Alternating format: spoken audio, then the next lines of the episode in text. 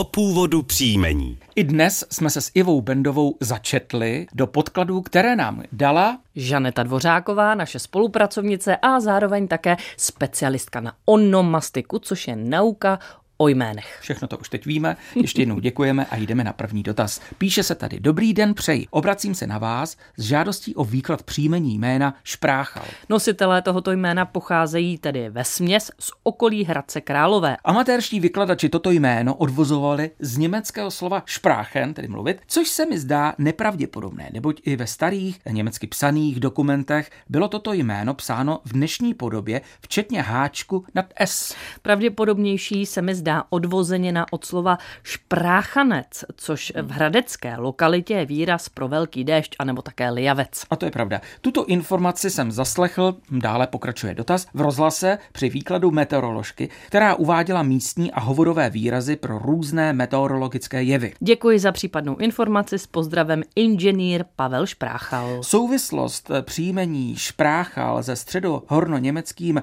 špráchen, tedy to je mluvit, žvanit, uvádí i Josef Beneš, a to ve své publikaci Německá příjmení u Čechů. Jak asi tušíte, jednalo se podle něj nejspíše o přezdívku promluvku. Obecné jméno špráchanec ve významu lijavec se eh, také skutečně používá. Zachycuje ho i český jazykový atlas 2. Vysvětlen je tu od slovesa sprchat, což znamená dát se do deště nebo také zapršet. No nebo špráchat, tedy šplíchat a máchat.